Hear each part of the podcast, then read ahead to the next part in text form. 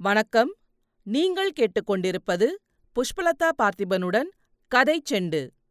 சிவகாமியின் சபதம். எழுதியவர் கல்கி கிருஷ்ணமூர்த்தி. முதல் பாகம். பரஞ்சோதி யாத்திரை. அத்தியாயம் நாற்பத்தி மூன்று மர்ம ஓலை. ராஜாதிராஜனான புலிகேசி மன்னன் ஒல்லியாக உயர்ந்த ஆகிருதியும் வற்ற உலர்ந்த எலும்புகளும் தெரிந்த தேகமும் உடையவனாக இருந்தான். அவனுடைய முகத்தோற்றம் இரும்பையொத்த நெஞ்சத்தையும் தயதாட்சண்யமில்லாத கடூர சுபாவத்தையும் பிரதிபலித்தது. கோவை பழம்போல் சிவந்து அனல் கக்கிய அவனுடைய கண்களை பார்க்கும்போது கழுகின் கண்களைப் போன்று துரதிருஷ்டையுடைய கண்கள் அவை என்று தோன்றியது. புலிகேசியின் முகத்தை பார்த்ததும் நமக்கு ஒரு கணம் திகைப்பு ஏற்படுகிறது. ஆ இந்த முகத்தை இதற்கு முன்னால் எங்கேயாவது பார்த்திருக்கிறோமா என்ன? என்று வியப்புறுகிறோம். கம்பீரக் கலையுடன் கடூரம் கலந்த இந்த முகத்தையும் அறிவொளியுடன் கோபக்கணலை கலந்து வீசும் இந்த கண்களையும் வேறு எங்கேயும் பார்த்திருக்க முடியாது என்று தீர்மானிக்கிறோம். இத்தகைய முகம் வேறு யாருக்காவது இருப்பதென்றால் அது யமதர்ம ராஜனாகத்தான் இருக்க வேண்டும் என்ற முடிவுக்கு வருகிறோம். புலிகேசியின் முன்னிலையில் கொண்டு வந்து நிறுத்தப்பட்ட பரஞ்சோதியும் அதே முடிவுக்குத்தான் வந்தான். பரஞ்சோதியை பிடித்துக் கொண்டு வந்த வீரர்களின் தலைவன் சத்யாஸ்ரய புலிகேசிக்கு வணக்கம் செலுத்திவிட்டு வடபெண்ணை நதிக்கரையில் உள்ள பௌத்த மடத் தலைவர் இந்த வாலிபனை சக்கரவர்த்தியிடம் அழைத்துப் போகச் சொன்னதிலிருந்து நடந்தவற்றை விவரமாக கூறி வந்தான் அவன் சொல்லி முடிப்பதற்குள்ளே புலிகேசி பொறுமை இழந்தவனாய் அதெல்லாம் இருக்கட்டும் இவன் யார்? எதற்காக இவனை கொண்டு வந்தீர்கள்? என்று கோபக் குரலில் கர்ஜித்தான். வீரத்தலைவன் நடுங்கிய குரலில் நாகநந்தி பிக்ஷுவிடமிருந்து சத்யாச்சிரயருக்கு ஓலை கொண்டு வந்ததாக இந்த வாலிபன் சொல்லுகிறான். இதோ அந்த ஓலை என்று கூறி பரஞ்சோதியிடமிருந்து வழியில் கைப்பற்றிய ஓலையை புலிகேசியிடம் சமர்ப்பித்தான். புலிகேசி ஓலையை பிரித்து கவனமாக படித்தான்.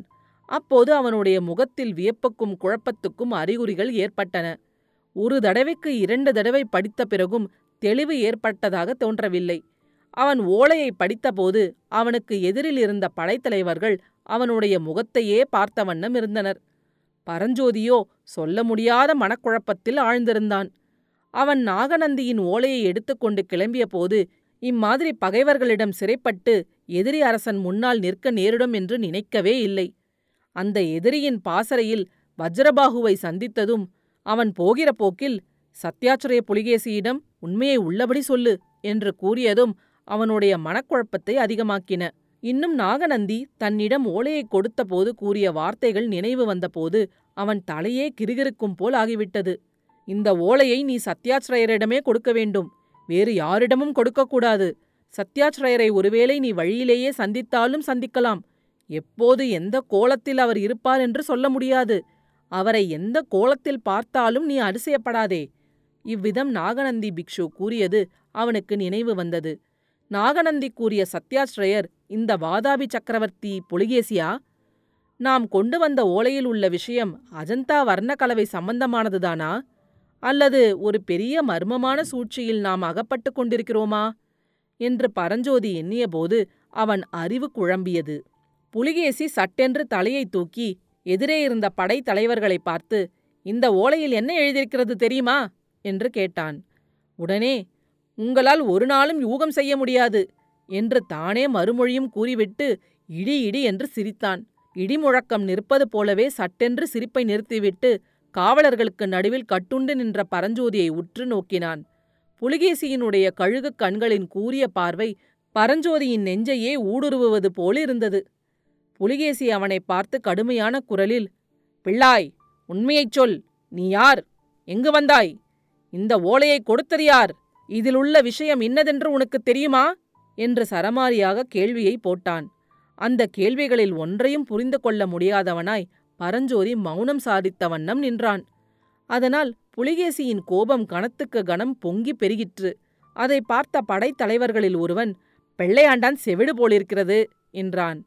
இன்னொருவன் ஊமை என்றான். மற்றொருவன் அதெல்லாம் இல்லை பையனுக்கு நம்முடைய பாஷை புரியவில்லை அதனால்தான் விழிக்கிறான் என்றான். அப்போது புலிகேசி ஆமாம் அப்படிதான் இருக்க வேண்டும். ஜைன முனிவர்கள் கோபித்துக் கொண்டு போனதில் அதுதான் ஒரு சங்கடம். அவர்கள் இருந்தால் எந்த பாஷையாக இருந்தாலும் மொழிபெயர்த்துச் சொல்லிவிடுவார்கள். போகட்டும் இவனை கொண்டு போய் சிறைப்படுத்தி வையுங்கள். பிறகு பார்த்து கொள்வோம் என்று கூறியவன் திடீரென்று வேண்டாம் இவன் இங்கேயே இருக்கட்டும். சற்று முன்பு வந்திருந்த வீரன் வஜ்ரபாகுவை உடனே போய் அழைத்து வாருங்கள் என்றான். வஜ்ரபாகுவை அழைக்க ஆள் போன பிறகு புலிகேசி படைத்தலைவர்களை பார்த்து கூறினான் இந்த ஓலையில் என்ன எழுதியிருக்கிறது தெரியுமா? கேளுங்கள் அதிசயத்தை. இந்த ஓலை கொண்டு வருகிற பையனிடம் அஜந்தா வர்ண ரகசியத்தை சொல்லி அனுப்ப வேணுமாம். இரண்டு வருஷம் நான் அஜந்தா குகைகளிலேயே வசித்திருந்தும் அந்த புத்த பிக்ஷுகளிடமிருந்து வர்ண ரகசியத்தை என்னால் அறிய முடியவில்லை. பிக்ஷுக்கள் அவ்வளவு பத்திரமாக அஜந்தா வர்ண ரகசியத்தை பாதுகாக்கிறார்கள். அப்படியிருக்க இந்த பிள்ளையிடம் அதை சொல்லி அனுப்பும்படி இந்த ஓலையில் எழுதியிருக்கிறது. எழுத்தோ நம் பிக்ஷு எழுதியதாகவே தோன்றுகிறது. இதைப் பற்றி நீர் என்ன நினைக்கிறீர் மைத்ரேயரே? என்று சொல்லிக் கொண்டே புலிகேசி மன்னன் அந்த ஓலையை ஒற்றற்படை தலைவனிடம் நீட்டினான். மைத்ரேயன் ஓலையை வாங்கி கவனமாக படித்தான். பின்னர் சக்கரவர்த்தியை பார்த்து சத்யாச்ரயா இதில் ஏதோ மர்மமான செய்தி இருப்பதாக தெரிகிறது. பையனை விசாரிக்கிறபடி விசாரித்தால் தெரிகிறது என்றான். அழகுதான் மைத்ரேயரே பையனை எப்படி விசாரித்தாலும் அவன் சொல்கிறது நமக்கு விளங்கினால்தான் உபயோகம். அதற்காகத்தான் வஜ்ரபாகுவை எதிர்பார்த்து கொண்டிருக்கிறேன் என்றான் புலிகேசி. இப்படி அவன் சொல்லிக் கொண்டிருக்கும் போதே வஜ்ரபாகு கூடாரத்துக்குள் நுழைந்தான். புலிகேசியின் அருகில் வந்து வணங்கி ராஜாதி ராஜனே மறுபடியும் ஏதாவது ஆஞ்ஞை உண்டா? என்று கேட்டான். வஜ்ரபாகு உம்மைப் போலவே இந்த பையனும் எனக்கு ஓர் ஓலை கொண்டு வந்திருக்கிறான். ஆனால் அதிலுள்ள விஷயம் மர்மமாக இருக்கிறது. ஓலையை யார் கொடுத்தார்கள் யாரிடம் கொடுக்கச் சொன்னார்கள் என்பதை விவரமாக விசாரித்துச் சொல்லும். அதற்காகத்தான் உம்மை மீண்டும் தருவித்தேன் என்றான். வஜ்ரபாகு பரஞ்சோதியின் பக்கம் திரும்பி உற்று பார்த்து ஆகா இந்த பையனா? இவனை நான் முந்தா நாள் இரவு மகேந்திர மண்டபத்திலே பார்த்தேனே. இவனை பார்த்ததுமே எனக்கு சந்தேகம் உண்டாயிற்று. விசாரித்தேன் ஆனால் பையன் அமுக்கன் மறுமொழியே சொல்லவில்லை என்றான். இப்போது விசாரியும் மறுமொழி சொல்லாவிட்டால் நாம் சொல்ல செய்கிறோம் என்றான் வாதாபி அரசன். மன்னர் மன்னா இவன் சுத்த வீரனாக காண்கிறான். இவனை பயமுறுத்தி தகவல் ஒன்றும் அறிய முடியாது. நானே விசாரித்து பார்க்கிறேன் என்று வஜ்ரபாகு கூறிவிட்டு பரஞ்சோதியை நோக்கி தம்பி நான் அப்போதே சொன்னேன் அல்லவா? அதன்படி சத்யாச்சரிடம் உள்ளது உள்ளபடி சொல்லு.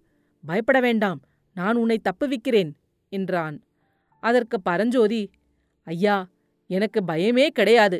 எதற்காக பயப்பட வேண்டும்? உயிருக்கு மேலே நஷ்டமாகக் கூடியது ஒன்றும் இல்லை அல்லவா?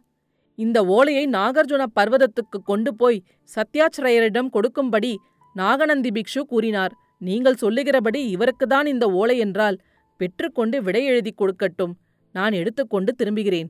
அல்லது இந்த ஓலை இவருக்கு அல்ல என்றால் ஓலையை திருப்பிக் கொடுக்கட்டும். வேறு என்ன நான் சொல்லக்கூடும்? என்றான். வஜ்ரபாகு புலிகேசியை பார்த்து அரசர்க்கரசே ஓலையை நாகநந்தி பிக்ஷுதான் கொடுத்ததாகவும் அதில் ஏதோ அஜந்தா வர்ண சேர்க்கையை பற்றி எழுதியிருப்பதாகவும் பிள்ளையாண்டான் சொல்கிறான். அந்த ஓலையை நான் சற்று பார்வையிடலாமா? என்று கேட்டான். புலிகேசி ஓலையை வஜ்ரபாகுவிடம் கொடுத்து இதிலிருந்து தெரியக்கூடியது ஒன்றுமில்லை. நீர் வேணுமானாலும் பாரும் என்றான். வஜ்ரபாகு ஓலையில் சிறிது நேரம் கவனம் செலுத்திவிட்டு பிரபு நாகர்ஜுன பர்வதத்தில் உள்ள புத்த சங்கிராமத்தின் தலைவரின் திருநாமம் சத்யாச்சிரய பிக்ஷுதானே? என்று கேட்டான். ஆமாம் அதனால் என்ன? இந்த ஓலை அவருக்கே இருக்கலாம் அல்லவா? இருக்கலாம். ஆனால் நாகநந்தி அவருக்கு இம்மாதிரி விஷயத்தைப் பற்றி எழுத நியாயமே இல்லையே. பிரபு இந்த ஓலையை படித்ததும் நாகநந்தி பிக்ஷு கூறிய ஒரு விஷயம் எனக்கு ஞாபகம் வருகிறது. கிருஷ்ணா நதிக்கரையோடு வேங்கி ராஜ்யத்தின் மேல் படையெடுத்துச் செல்லும் தங்கள் சகோதரருக்கும் செய்தி அனுப்ப வேண்டும் என்று அவர் சொன்னார். ஒருவேளை தங்கள் சகோதரர் விஷ்ணுவர்தன மகாராஜாவுக்கு இதில் ஏதாவது செய்தி இருக்கலாம் அல்லவா? இதை கேட்டதும் புலிகேசியின் முகம் பிரகாசமடைந்து வஜ்ரபாகு நீர் மகா புத்திசாலி. நம்முடனேயே நீர் இருந்துவிடலாமே பல காரியங்களுக்கு அனுகூலமாயிருக்கும் என்றான். பிறகு தன் படைத்தலைவர்களிடம் சிறிது கலந்து யோசித்துவிட்டு எப்படியும் விஷ்ணுவர்தனுக்கு நான் ஓலை அனுப்ப வேண்டியிருக்கிறது. ஓலையுடன் ஒன்பது வீரர்கள் போகட்டும். அவர்களுடன் இந்த பையனும் அனுப்புங்கள். இவனுடைய ஓலையின் விஷயம் என் தம்பிக்கு விளங்காவிட்டால் இவனை உடனே சிரச்சேதம் செய்ய கட்டளையிட்டு அனுப்புங்கள் என்றான். பிறகு வஜ்ரபாகுவை நோக்கி இந்த விஷயத்தை பையனிடம் சொல்லும் என்று ஆஞ்ஞாபித்தான். வஜ்ரபாகு பரஞ்சோதியிடம் தம்பி நாகார்ஜுன மலைக்கு இங்கிருந்து சக்கரவர்த்தியின் ஓலையுடன் ஒன்பது வீரர்கள் நாளை காலையில் போகிறார்கள். அவர்கள் உன்னையும் அழைத்துப் போவார்கள். நீ கொஞ்சமும் கவலைப்பட வேண்டாம். நாளை ராத்திரி உன்னை அநேகமாக நான் வழியில் சந்திப்பேன் என்றான். பரஞ்சோதி அகமும் முகமும் மலர்ந்தவனாய் ஐயா தங்களுடன் பிரயாணம் செய்வதாயிருந்தால் நரகத்துக்கு வேணுமானாலும் நான் வரச்சித்தம் தங்களிடம் கதை கேட்க அவ்வளவு ஆவலாக இருக்கிறது என்றான். பையன் என்ன சொல்கிறான்? என்று புலிகேசி கேட்டதற்கு பிள்ளையாண்டான் பலே கைகாரன். தான் கொண்டு வந்த ஓலை தங்களுக்கு இல்லையென்றால் தன்னிடமே திருப்பிக் கொடுத்து விடும்படி கேட்கிறான். இளங்கன்று பயமறியாது என்று தமிழிலே ஒரு பழமொழி உண்டு என்றான் வஜ்ரபாகு புலிகேசி சிரித்துவிட்டு அப்படியா? நல்லது. ஓலையை பையனிடமே கொடுத்து வைக்கலாம். இப்போதைக்கு அவனுடைய கட்டையும் அவிழ்த்து விடுங்கள் என்றான். ஓலையை பரஞ்சோதியிடம் கொடுத்ததோடு அவனுடைய கட்டுகளையும் உடனே அவிழ்த்து விட்டார்கள். பிறகு அவனை சக்கரவர்த்தியின் சமூகத்திலிருந்து அழைத்துச் சென்றார்கள். மறுநாள் அந்தி மயங்கும் சமயத்தில் பரஞ்சோதியும் அவனுக்கு முன்னும் பின்னுமாக சென்ற ஒன்பது வீரர்களும் காட்டு மலைப்பாதையில் ஒரு குறுகிய கணவாயைத் தாண்டி அப்பால் சற்று தூரத்தில் இருந்த ஒரு பழைய பாழடைந்த வீட்டை அடைந்தார்கள். அந்த வீட்டின் வாசல் திண்ணையில் ஒரு முதிய கிழவன் உட்கார்ந்திருந்தான். தலையும் தாடியும் நரைத்த அக்கிழவன் உலகப் பிரஜையே அற்றவனாய் கையிலிருந்த ஜபமாலையை உருட்டிக் கொண்டிருந்தான். பத்து குதிரைகள் சேர்ந்தாற்போல் வந்து அவ்வீட்டின் வாசலில் நிற்பதைக் கூட அவன் பொருட்படுத்தவில்லை. அந்த வீரர்களில் ஒருவன் கிழவனை என்னவோ கேட்க அவன் இரண்டொரு வார்த்தைகளில் மறுமொழி கூறிவிட்டு மறுபடியும் ஜபமாலியை உருட்டலானான். அன்றிரவு அந்த பாழ் வீட்டிலேயே தங்குவதென்று அவ்வீரர்கள் முடிவு செய்தார்கள். தங்களில் நாலு பேரை நாலு ஜாமத்துக்கு காவல் செய்யவும் ஏற்படுத்திக் கொண்டார்கள். எல்லாரையும் விட அதிக களைப்புற்றிருந்த பரஞ்சோதிக்கு படுத்தவுடனேயே கண்ணைச் சுற்றி கொண்டு தூக்கம் வந்தது. தூக்கத்தில் ஆழ்வதற்கு முன்னால் அவன் மனதில் கடைசியாக வஜ்ரபாகு இன்றிரவு சந்திப்பதாக சொன்னாரே இனி எங்கே சந்திக்கப் போகிறார்? என்ற எண்ணம் தோன்றியது. பரஞ்சோதி அன்றைக்கும் தூக்கத்தில் கனவு கண்டான். புலிகேசியின் கூரிய கழுகு பார்வை ஒரு கணம் அவன் நெஞ்சை ஊடுருவிற்று. இவனை யானையின் காலால் இடறச் செய்யுங்கள் என்று புலிகேசி கட்டளையிடுகிறான்.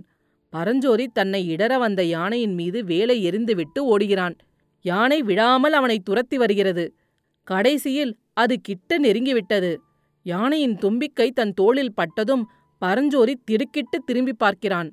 பார்த்தால் யானையின் முகம் அந்த வீட்டு வாசல் திண்ணையில் உட்கார்ந்து ஜபமாலை உருட்டிக் கொண்டிருந்த கிழவனின் முகமாகவும் துதிக்கை அக்கிழவனின் கையாகவும் மாறியிருக்கின்றன. இது கனவில்லை. உண்மையாகவே அந்த கிழவன் தன்னை தொட்டு எழுப்புகிறான் என்பதை பரஞ்சோதி உணர்ந்ததும் சட்டென்று எழுந்து உட்கார்ந்தான். அடுத்த அத்தியாயத்தில் விரைவில் சந்திப்போம். கதைச்செண்டு பற்றி உங்கள் நண்பர்களிடமும் உறவினர்களிடமும் பகிரவும். உங்கள் கருத்துக்களை கமெண்ட்டுகளில் பதிவிடுங்கள். உங்கள் கருத்துக்களை கேட்க ஆவலுடன் காத்துக் கொண்டிருக்கின்றேன். நன்றி. நீங்கள் கேட்டுக்கொண்டிருப்பது புஷ்பலதா பார்த்திபனுடன் கதை செண்டு.